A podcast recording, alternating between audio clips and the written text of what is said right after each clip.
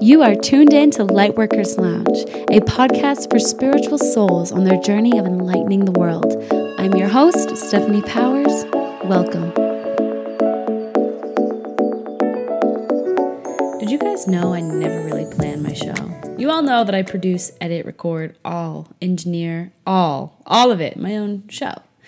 But I don't think a lot of people realize is that it's so informal that I book guests one day and record with them the next. Uh, I reach out to people through email and just say, "Hey, I have this podcast. You want to come on?" Yeah, sure. Nothing is really formal. I don't have like a agent or anything like that, and I'm gonna keep it like that. I'm always to keep it like that. Lightworkers Lounge is very personal, you know, it's a place for storytelling, for sharing from the heart. And so everything is unplanned. But what's interesting is I seem to always release episodes that people need to hear. Now, I say it's interesting, but it's really not because we are all one, truly. And that's not just some hippie peace, love, light saying. We're a collective. And I think the phrase collective is becoming more and more modernized because it's true. Look at what we're going through right now with the coronavirus. Even if you are blessed and privileged enough to be financially secure to just enjoy quarantine, be with your loved ones, that's not the case for everyone. And even if you don't have anything really truly to feel fear over, you're still fearing it and feeling it because it's a collective energy. So, divine synchronicity, the universe wanted us to hear from her. On this week's podcast, I interview Lisa Dumas. She's a therapeutic yoga educator with a purpose to help others view themselves through a much kinder lens. Once an anxiety ridden radio host, Lisa soothed her own anxiousness and herself on the yoga mat. And over a decade later, she's committed to sharing what she has received from the systems of yoga, mindfulness, psychology, and personal development to help other people create their own empowering toolkits. Lisa is phenomenal. And you guys always say how much you love my soothing voice. Wait till you hear hers. I could listen to her all day. Her and I share our own stories of anxiety, how we overcame it, what it felt like to have our first panic attacks. You're not alone. And after you listen to this episode on anxiety, you'll know you're not alone and you will have many tools to use to help get rid of yours, just like Lisa and I did. So, without further ado, here's my interview with Lisa Dumas. Hey, Lisa, welcome to Lightworkers Lounge. Thank you so much for having me, Stephanie. Yes, I'm so glad you reached out to me. And as I was saying before we hit record, it is just divine timing that we are releasing our podcast on anxiety during the coronavirus outbreak. Yeah. Everyone, everyone is feeling so much anxiety right now. Can you feel it? I can feel it. I think everybody can feel it. And you can see how we all have our own coping mechanism. And recently, a wonderful therapist colleague defined trauma as a moment in time where we feel hopeless. And I there's so much unknown and I do think that a lot of people feel hopeless and helpless at this time. And so it has been described as this collective trauma that we are experiencing. And it's important, if we can, to take time to honor that and to know that it looks different on everybody. Like for mm-hmm. some people and for me over the past couple of days, it's really looked like retreating and feeling distracted. And for some people, it may be in taking action. And in some people, it might look like spending. But can we have compassion that we are all coping in the best ways that we can? Absolutely. Wow. Beautifully said. Now you're in Vancouver, yes. Canada. Mm-hmm. Yes. And I'm here in Austin, Texas. And okay, I've got to ask is there a toilet paper shortage up there? Yes, it's no we have we have the same situation. My partner uh, a few days ago was out looking for toilet paper, and he had to go to several different locations in order to find it. Mm-hmm. uh, what do you think is up with that? Why toilet paper? Again, I, from my humble opinion, it's a coping mechanism. And what's going on in the world right now is really um, hitting that primitive part of our brain, our survival instincts, because that's what we're all about. We are formed in order to survive. And so when we go into a store and we see empty shelves, I think scarcity comes to mind and we feel that there won't be enough. And that is such a deep seated belief and fear for so many of us that there won't be enough that this is really triggering for that.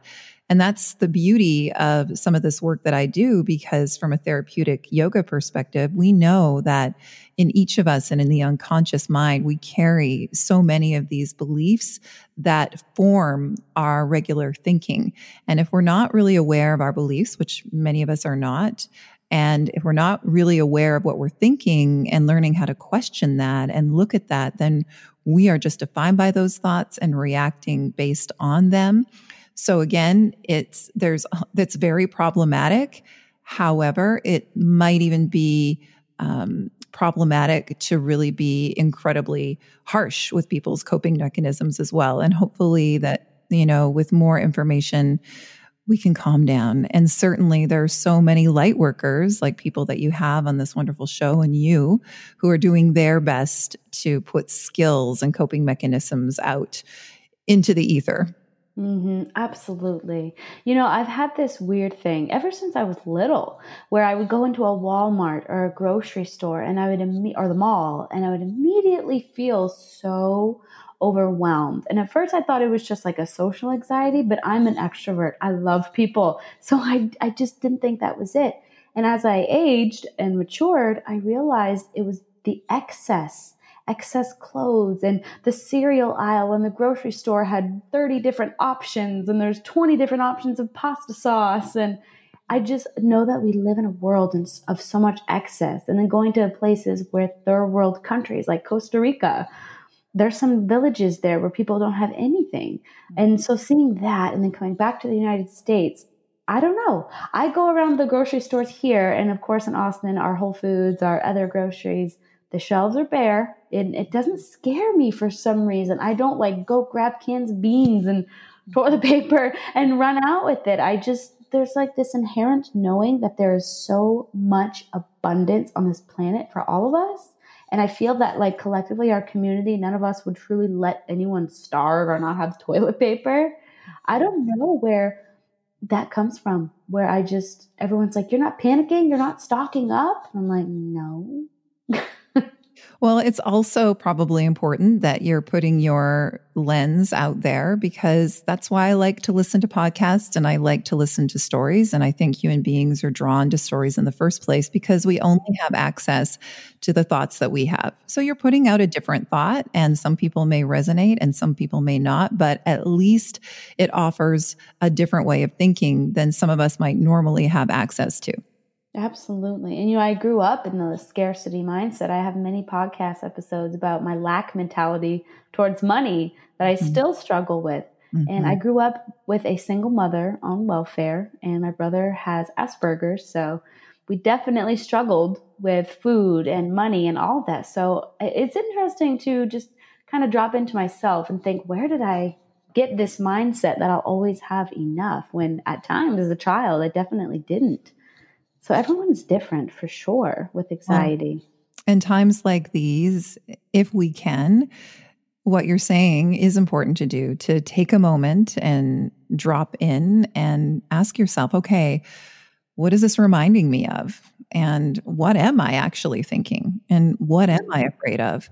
And we could probably soothe ourselves if we took the time to do that. But that's even hard for a lot of us to do because it's so easy to distract ourselves right now. And every new article that we read is another moment of introducing more anxiety into our systems.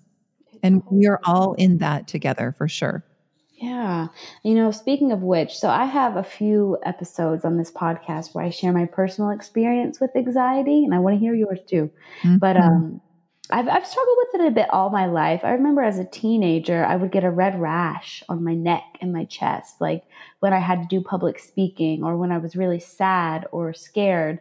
Have you heard of that? Getting a rash on your neck? It almost looks like a, I think they call it strawberries.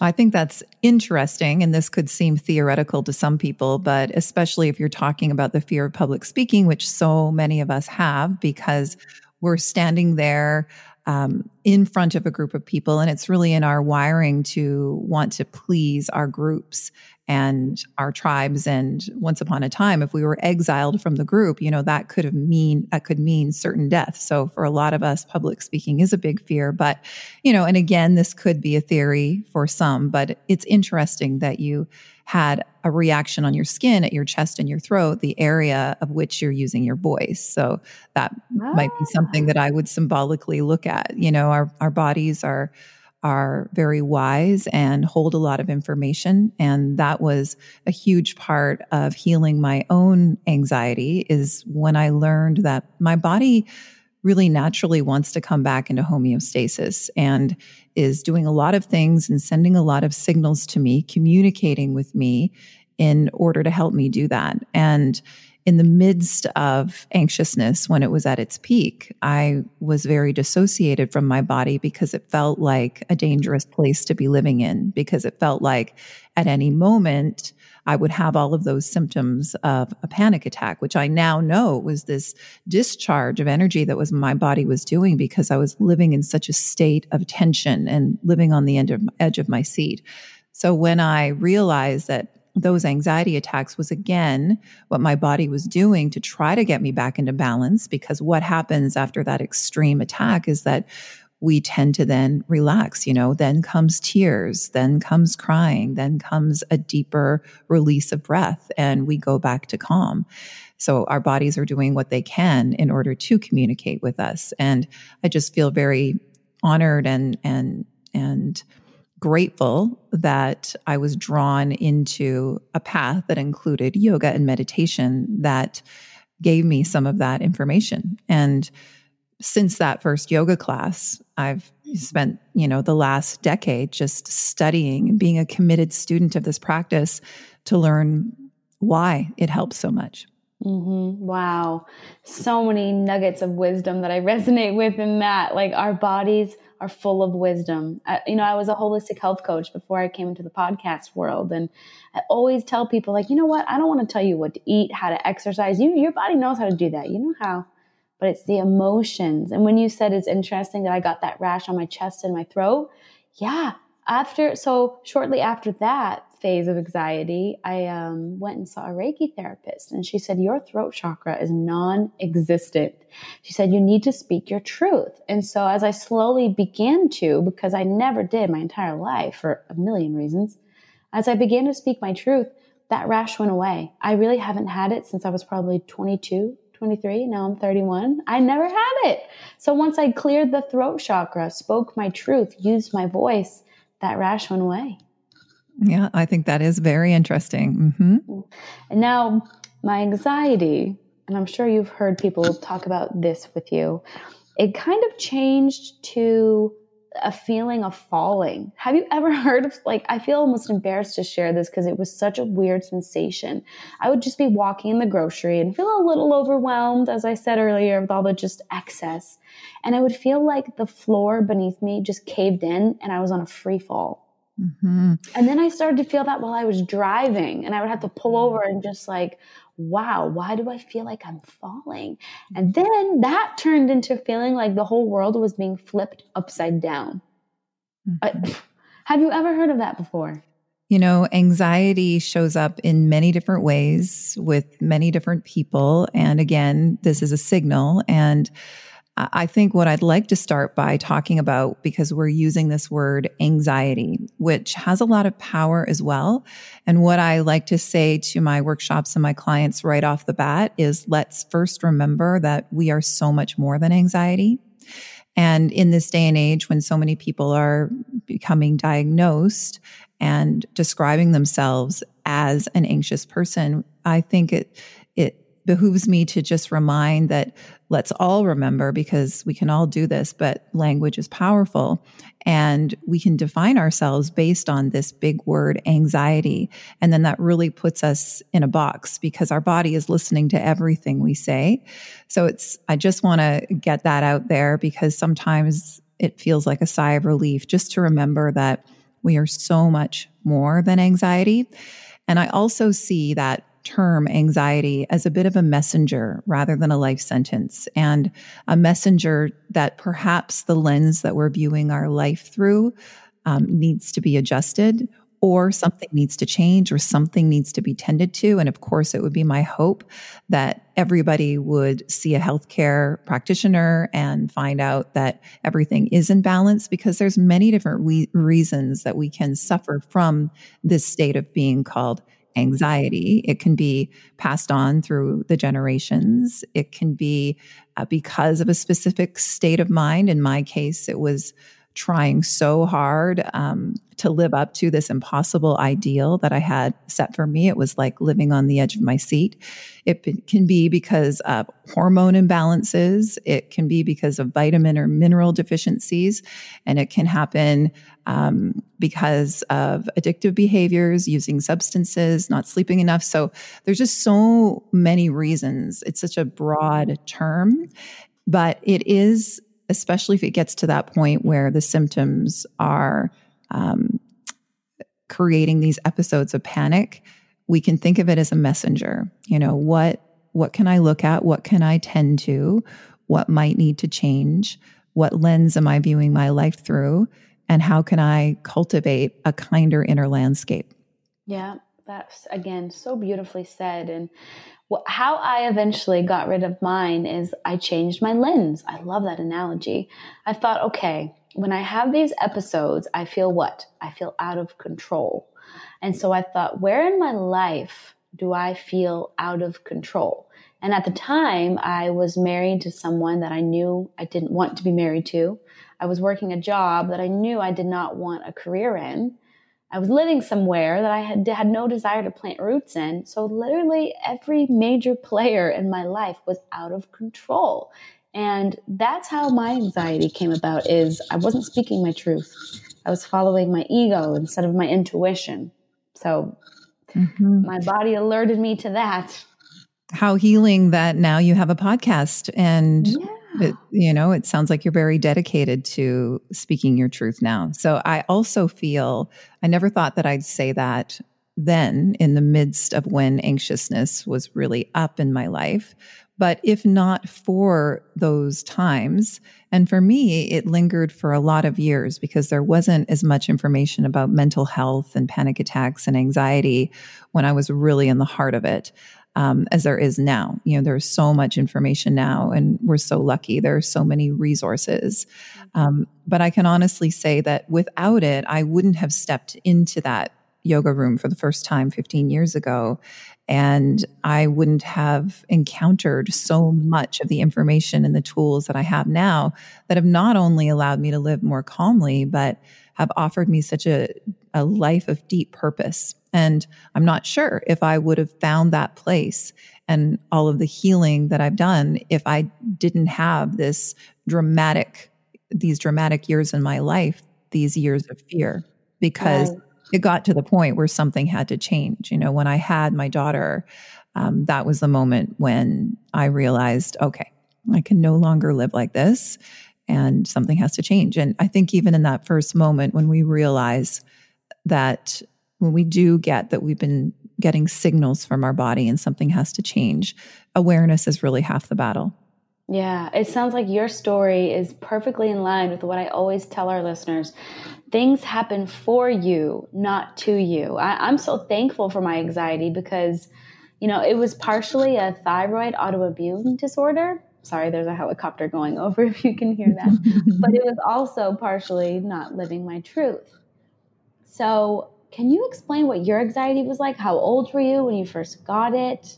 What were your panic attacks like? Mm-hmm. Yeah, sure. Um, in my early, eh, probably in my late teens, is when uh, self doubt and self consciousness um, and nervousness started to make its way into my mind. I sort of transformed from a really shiny, audacious, confident kid to moving through those challenging years in, you know, the junior high, early high school years. And so many teenagers suffer with a lot of pain. Those years are incredibly painful socially, and they were for me. Um, this is a story that I try hard not to identify with because looking back, I'm sure there was lots of sides of that story. But how I internalized those years were that there was some severe bullying that I experienced. And so what I learned was that sort of being shiny and authentic got you in trouble and it could mean, you know, could put you in these life or death situations. So I started to get afraid. I started to become afraid of being myself.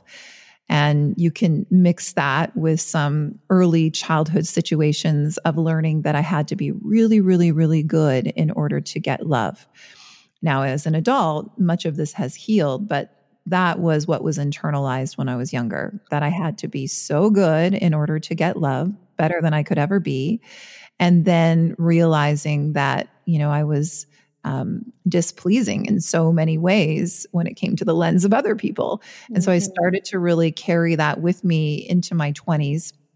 And there was a part of me though that that still wanted to step into this life that you know this this part of me that wanted to step into who she wanted to be. And that part of me went into broadcasting and I, I was on the air. But then there was this other part of me that was just so shrouded in shame and was so incredibly self-conscious. And one of my teachers rod stryker he talks about in cases where we feel self-consciousness walk in we know that we are vastly um, we are miles away from our true self because that true inner self that yoga teaches about so often, this true nature at the core of who we are, there is no self consciousness there. That's just, there's just wisdom and, and radiance and love. So I know now that I lived for so many years so far away from con- connecting with that place, and my inner dialogue was just full of all the ways that I was wrong. Now, mind you, the information that there is now that we are not our thoughts, that we don't have to believe our thoughts, that we can investigate our thoughts, I didn't have any of that either until yoga. So I had no idea about the quality of my mind and how my mind was contributing to my feelings and then how my emotions were causing my body to just be so incredibly nervous because that, mm-hmm. that is what we're talking about when we're talking about anxiety. We're talking about a dysregulated nervous system. We're talking about being in fight or flight or freeze rather than relaxed. And just after so many years of trying so hard in various aspects of my life, I had my first panic attack. And what that felt like to me was that I was going to have, I was in the middle of having a heart attack or a stroke. I yeah. mean, I had no idea what was going on. I felt a little off all day. And um, suddenly, when I was trying to go to sleep, it was just the heart rate was just impossibly fast and uh, just perspiration and trembling. It was terrifying. And it did land me in an emergency room. And the doctor after many tests, ended up saying, you know, well, that was a panic attack. And because I didn't have a lot of information about that, and just because of who I am and maybe my lack of resilience at that time, I, I kind of went into hiding. I went into denial. I was not proactive. Um, there was no resource resources given to me about what that meant and what might be causing it and what I could do. And so I did spiral into some unhealthy coping mechanisms and found that using alcohol was a way to soothe my anxious mind.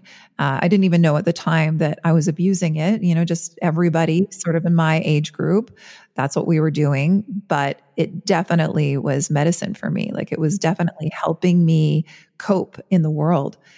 And years passed where I was just living in fear of the next anxiety attack because that's what tips anxiety into a disorder is we have this really scary situation.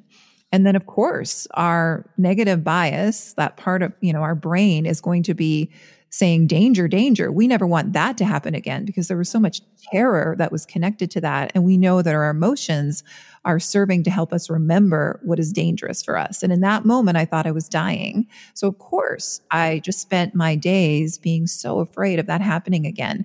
And because of that, my life got really small because I became afraid to drive, afraid to ride on the subway.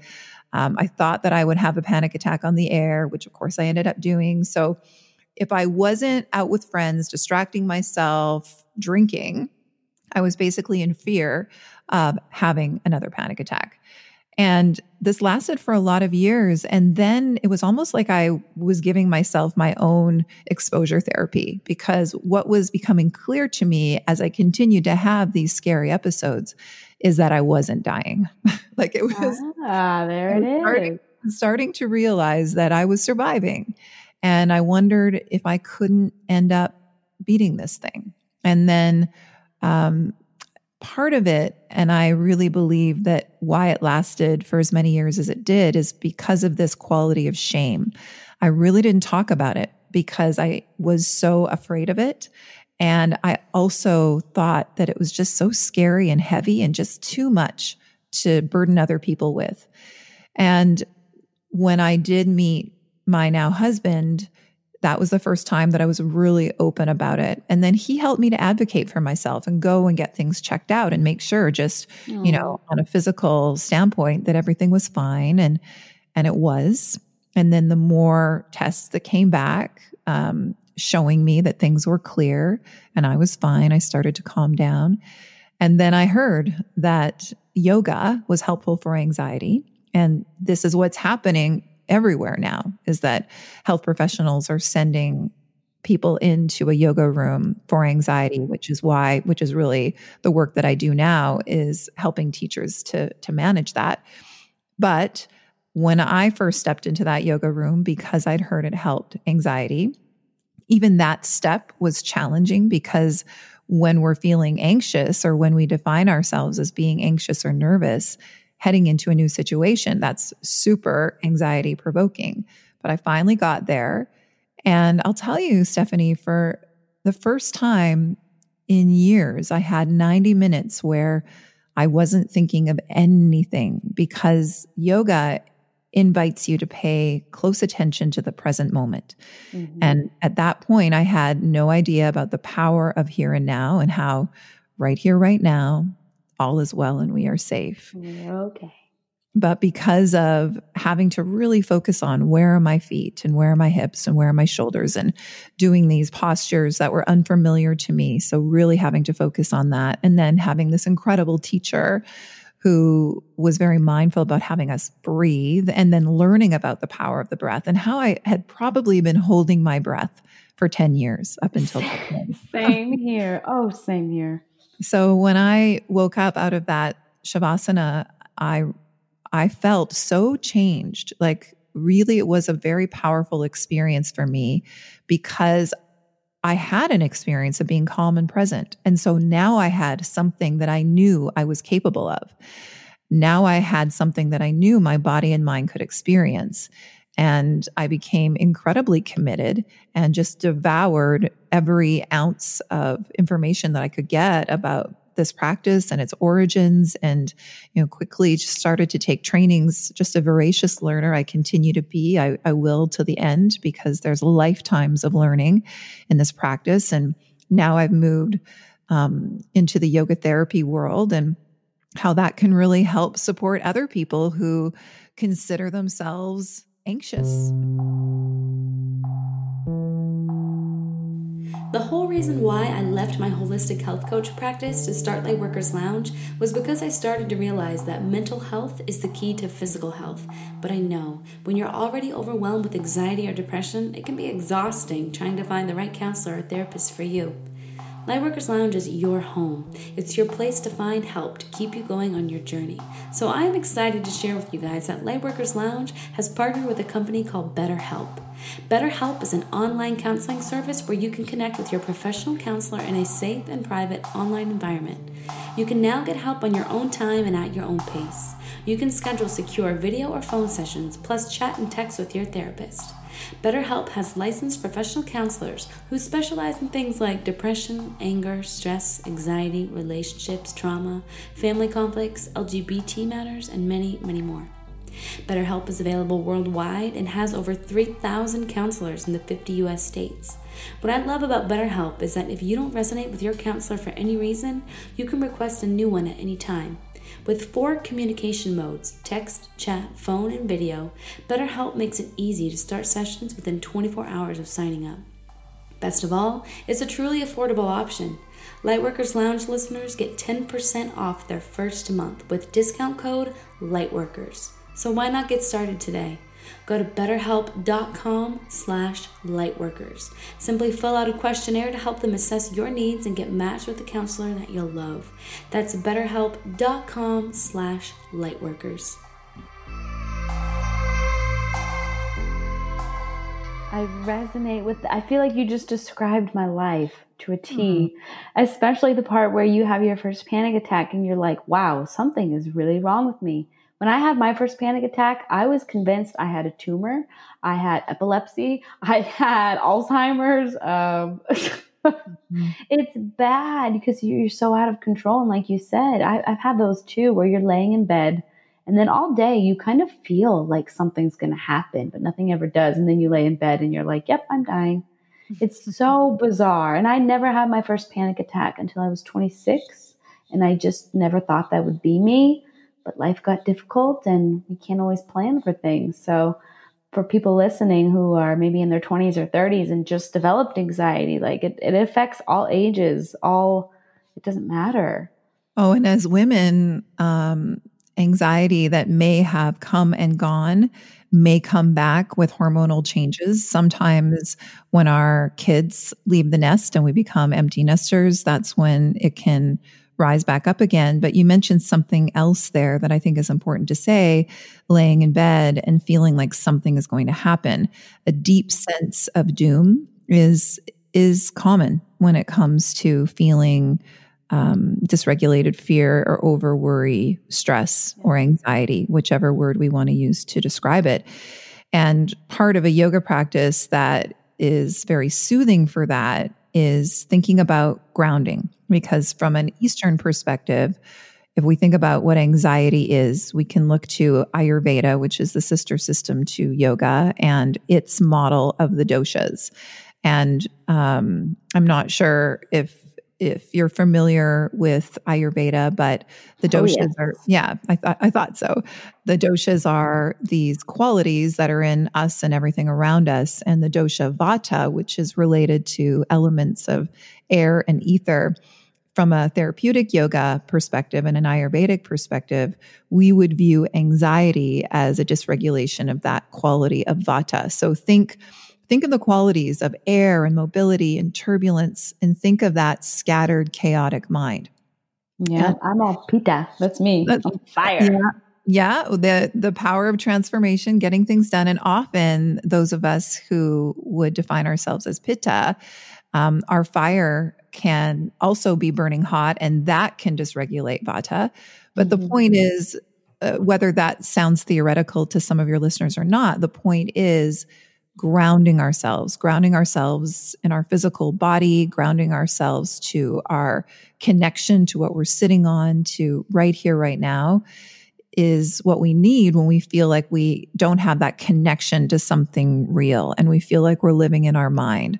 And that's why yoga is so incredibly powerful to soothing anxiousness because the system, this technology, comes with just a myriad of techniques that, yes, you can practice formally in a yoga room with a yoga mat, but also, especially at this time, there are a lot of healthcare workers, there are a lot of workers that are not able to isolate and, and stay at home and are under a lot of stress right now. There's a lot of economic stress right now. And so, what I would offer to my clients that that don't have time maybe for this big formal practice or that doesn't feel realistic in their life is to just offer these practices as micro practices that they can use in the day just specific ways we can breathe specific things that we can do with our body in order to become present in order to soothe our nervous systems um, you know creating a schedule for ourselves but ultimately, every practice that I would offer in the context of a yoga class or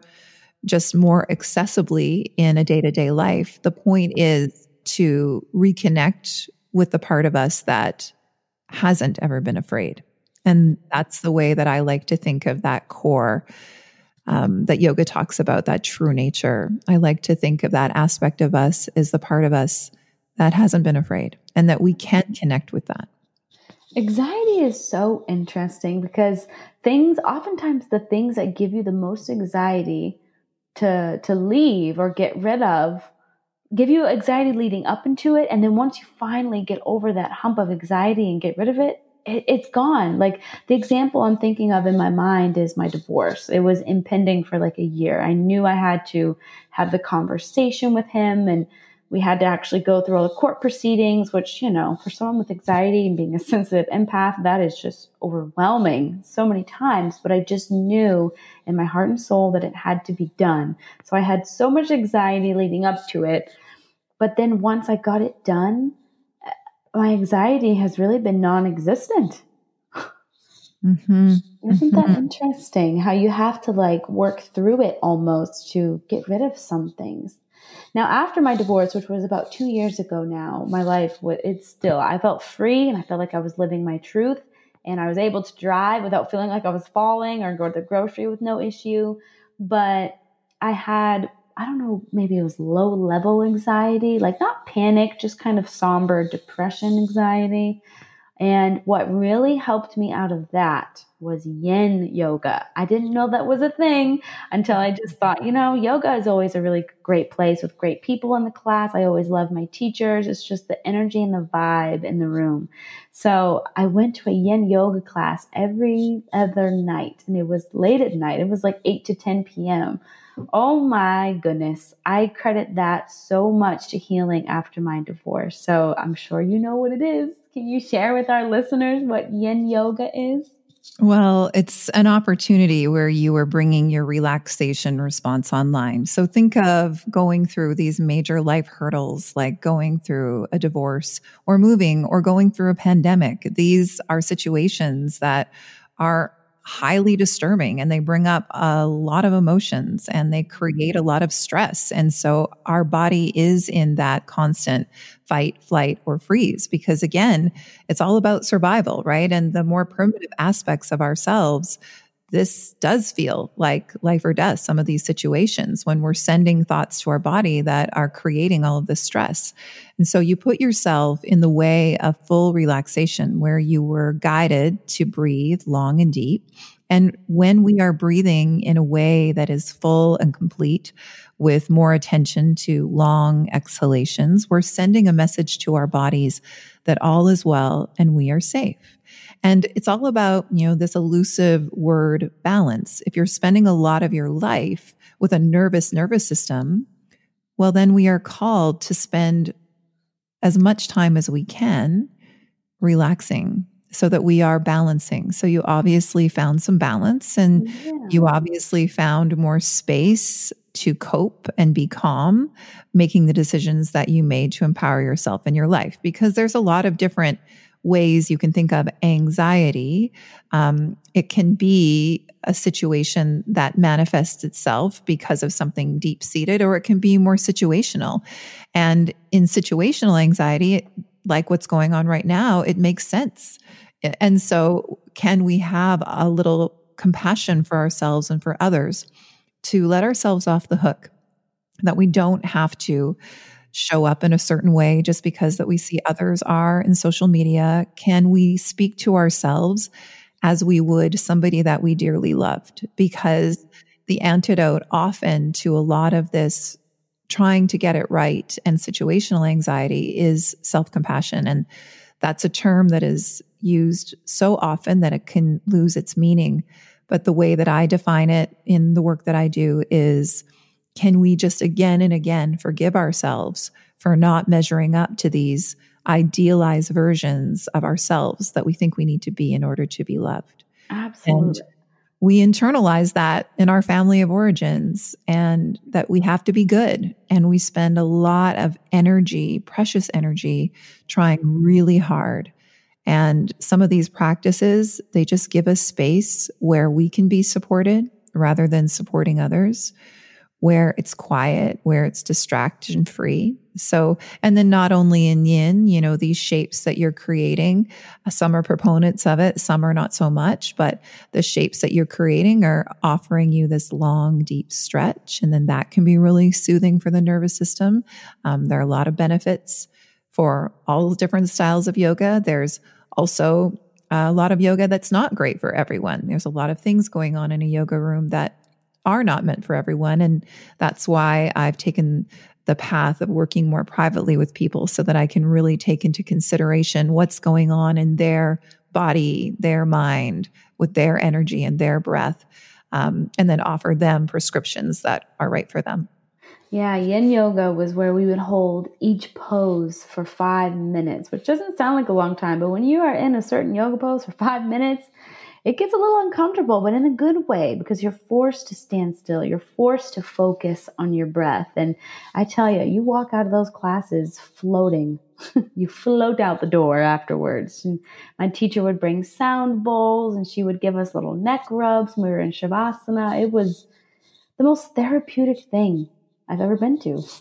There are a lot of reasons that that science backs up that we feel better after a yoga class because in a class that includes movement we are discharging some of the tension and the held energy that we have been holding on to for a lot of people who are anxious just being still right away, that won't work for them. So they need to do something that is moving. So maybe it is a yoga practice, but maybe it's just getting out and going for a walk, really forcing yourself to do that because it's a lot easier for many of us to relax once we've moved our body a little bit, once we've been allowed to free our breath a little bit. So there's a lot of reasons why you're feeling better at the end of a yoga practice. But something to highlight that you said is a lot of what we're doing in our yoga practice, in our meditation practice, is uncomfortable. And that is part of the empowering part of the practice because we are learning to sit and witness and observe discomfort rather than running from it and distracting from it. And I think that was incredibly healing for me too, because there was so much discomfort in my mind and in the state of living with chronic episodes of panic that committing to a practice as I did at the time got me used to witnessing discomfort and then eventually listening to my body and not putting myself in such harm's way like being able to listen that this is this is too much now i've gone over that edge you know now i've gone over to not keeping myself safe and being my best advocate mm-hmm. so i did like that you said it was uncomfortable but you felt better and you were learning to really sit with that discomfort rather than judge it repress it. You know, our, our motions have been called energy in motion, and also using our full deep breath as you were, you know, we're allowing emotions and sensations to move on rather than than keeping them held and stuck. Yeah. Oh, I always taught that as a holistic health coach. I, when I'd have clients come in with anxiety, I'd say, Did you go for a walk today? Did you literally get up and move and shake your body like do jumping jacks? Because stress and anxiety a lot of times is just stuck energy. I find that drinking eight ounces of water and just walking to get the mail or take the trash out can instantly change my mood. Mm-hmm. Yeah. Now, I want to ask you because you're sensitive like me and I really vibe with you. Why do some people, and especially me, cry in Shavasana? After, mm-hmm. even if it was a fast, fun yoga class, I lay in Shavasana and for those listening who aren't familiar with yoga, Shavasana is the final pose of the practice where you're just laying on your back, face up on your yoga mat and just taking it all in. And I found quite a few times I just find tears rolling down my face. So, in your experience, why is that? Well, Shavasana is a Sanskrit term that is translated actually to a name that not a lot of yoga teachers in the West will say out loud because it might be a little triggering for some of our students, might be not the most pleasant thing to hear. But Shavasana means corpse pose. And everything in yoga is very symbolic. So, what that means is that you are literally invited to let go of everything, the practice, that day, you know, your thoughts, your tasks, your strategies, your life. You're invited to just let it drop and rest and integrate the practices. You know, yoga is a lot of the practice of unattaching ourselves from the way we define ourselves and the things that we have and um, the things that we want for ourselves and the roles that we play in our life, and just remembering that we are much more than all of that. And so Shavasana is this symbolic time to let it all go. And for many of us, we're holding a lot in. and we've been holding a lot in for years and years. And so if we have this opportunity where we have let it go, then even during a yoga practice, let alone in Shavasana, we can be surprised what can arise. You know, yoga sees a human being in a certain map and it sees a human being in as a layered multidimensional being that includes the physical body and our energy body, our conscious mind, our unconscious mind, and then our true nature.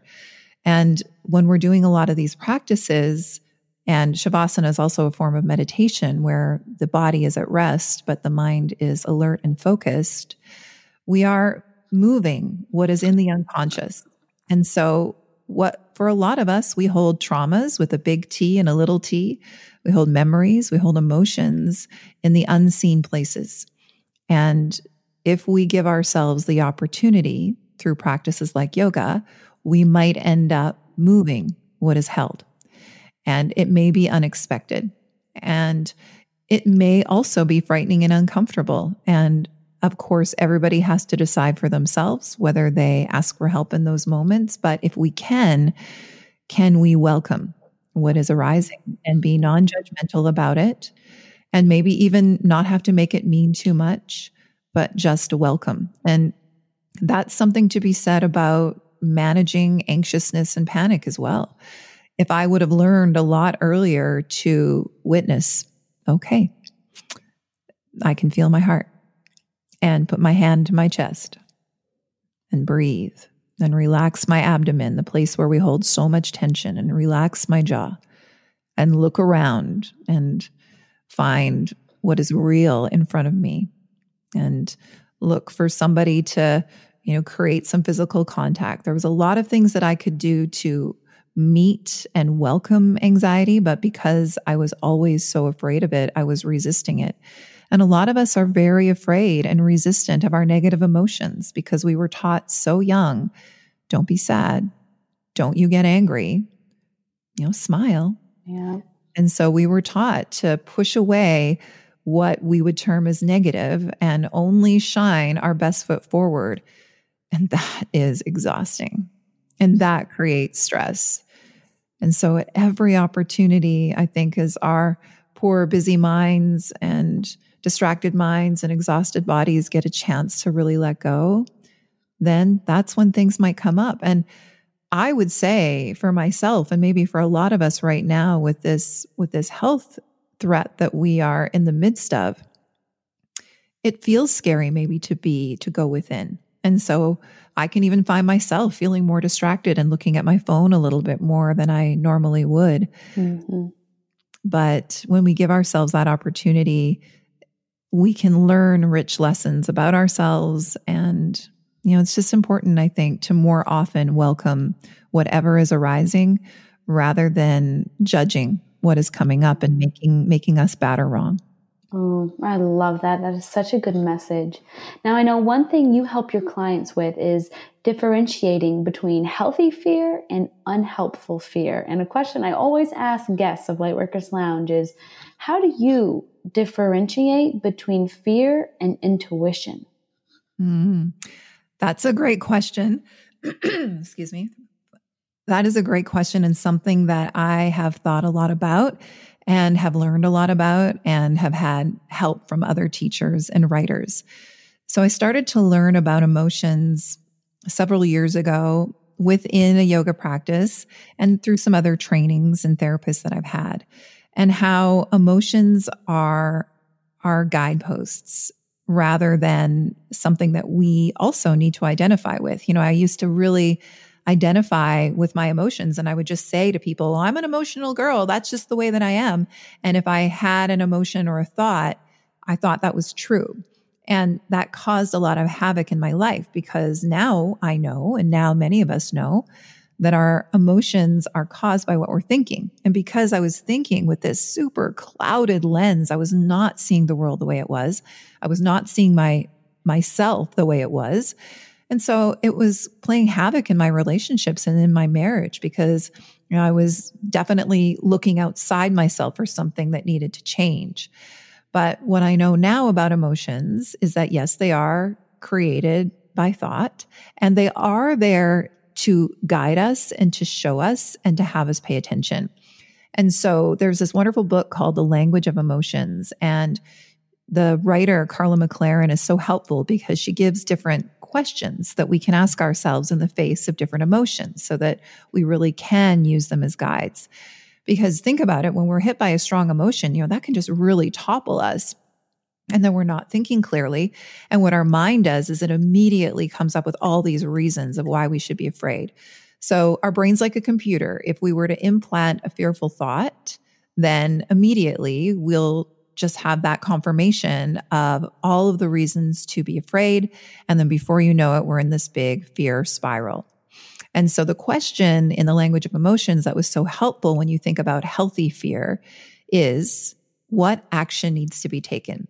Because think about it fear, healthy fear, is when I'm riding my bike around my city and I'm alert and I'm awake to what action needs to be taken when that car turns into my lane. You know, I'm alert. That's healthy fear. And I think Elizabeth Gilbert has, the writer, has really described it well that way as well. But then more of this irrational fear is what I was living with when I was in the depths of anxiety, which was around every corner, something terrifying was waiting, and that I was never right, and that I was wrong and bad in some way, these core beliefs. So we come and we and we may not know when our fear is irrational. You know, we can maybe hear it in others, but if it is more irrational, then the question that we can ask ourselves is okay, what is the most loving action that we can take? And then that is one that might guide us into our intuition. Our fear is our louder, judgmental voice. Um, but healthy fear, you know, that's going to be a voice that we can listen to. But this irrational, unhealthy fear, this just uh, out of balance fear, that voice is going to be that more negative inner commentary. Whereas I, our intuition is that small, still voice. And if we ask ourselves, what is the most loving action that I could take right now? And I've been asking myself that in the face of what's happening. And then we can come up with ideas and then we can be creative and then we can use our imagination, which helps us to think new thoughts. And we have access to that deeper, more loving part of ourselves. So mm. that's one way that I distinguish between the two. Yeah, that is a beautiful explanation. Wow, this podcast is going to help so many people, Lisa. I'm so glad you came on. Oh, I'm so, so glad. So, can the listeners work with you? What do you offer? Oh, thank you so much for giving me the opportunity. Yes, um, I this week, in fact, am going to record many more online classes because the yoga studios where I teach my public classes are thankfully closed. And I also work at an integrated health center and I see clients privately. That's also closed. So I work with clients on Zoom or Skype, and you can go to lisadumasyoga.com to find a whole bunch of yoga practices that I'm going to be putting up this week that are specifically for dealing with anxiousness and worry. And it won't just be movement. You don't have to have any yoga experience to spend time working with me. Um, there'll be breath, there'll be some journaling, there'll be some self study, there'll be some meditations, but I like to keep everything quite accessible. You, know, you don't have to think of yourself as a yogi to work with me. Um, I also shared this with you, Stephanie. I created I created a digital version of this workshop that I tour, which is called Warrior to Warrior. Mm-hmm. and it's so good. I loved it. Thank you. That's kind of the work that I do in the world because I do feel compelled to give back. Yoga has given me so much. It's really given my life back. So I feel compelled to help people who are feeling like they themselves are bad or broken and that anxiety f- is feeling like a life sentence. So I recorded this digital version just for people like that because I know it's hard to walk into a yoga room somewhere so unfamiliar. Mm-hmm. And for some people it's hard to be around other people. And right now we're we're not supposed to be around other people. Exactly. So I do invite um, your listeners to check out the digital version of the Warrior to Warrior workshop on my website. And I priced it at a very accessible price, I think. But if somebody truly cannot afford it, just send me an email and I'll send it along. Yeah, that, that's what I love about your program, Lisa, is that a lot of people are like, well, I don't want to wear yoga pants and buy a yoga mat and go to a class where I feel like everyone's going to look at me funny if I'm not flexible. Yours can be done completely from home on their own watch privately, and they can really get the benefits and power of yoga. So, thank you from all of us for creating something like that. Oh, thank you, Stephanie, for giving me an opportunity to share about it. It's really, really special. And we have a lot of Vancouver listeners, so can they ever find you in person?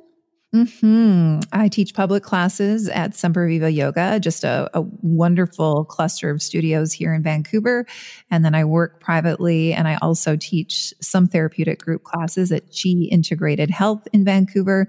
And like I said, it's really a passion to work with people in person, either um, either one to one or digitally as well.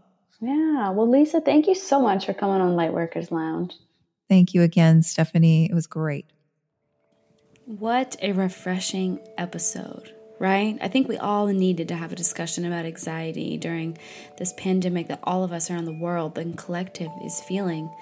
So, a special thank you to Lisa for coming on the show and sharing her story and sharing with us so many tools that we can help tame our anxiety with. I, I love talking about this because I just want you guys to know that you don't have to suffer with anxiety. You really don't. Lisa and I, you heard our stories. We had it bad. It was running our lives. But we awakened to the fact that it just meant, as Lisa said, we needed to change the lens that we were viewing life through. And once you do, everything changes. So, for more information on how you can switch the lens on the way you view life, visit Lisa at lisadumasyoga.com. That'll be in our show notes. And you can also go see her on her own podcast, The Radiant Warrior podcast. All right. Be sure to subscribe to our Friday bonus chats where I always share a bit more in depth details on Wednesday's podcast topic.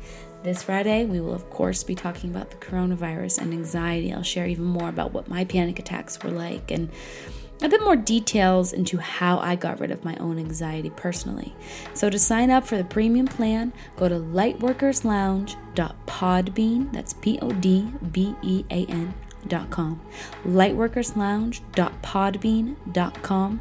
Click on any Friday bonus chat to subscribe. It's $9.99 a month and you can cancel at any time. I love you guys.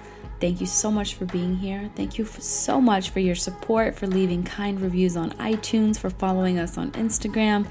Lightworkers Lounge is truly your home, and there are a lot of really awesome people here. I'll see you next Wednesday on the show, and I'll see all the premium plan subscribers this Friday for another chat. Stay safe, stay grounded, and remember what energy is yours and what energy you're picking up. Goodbye, guys.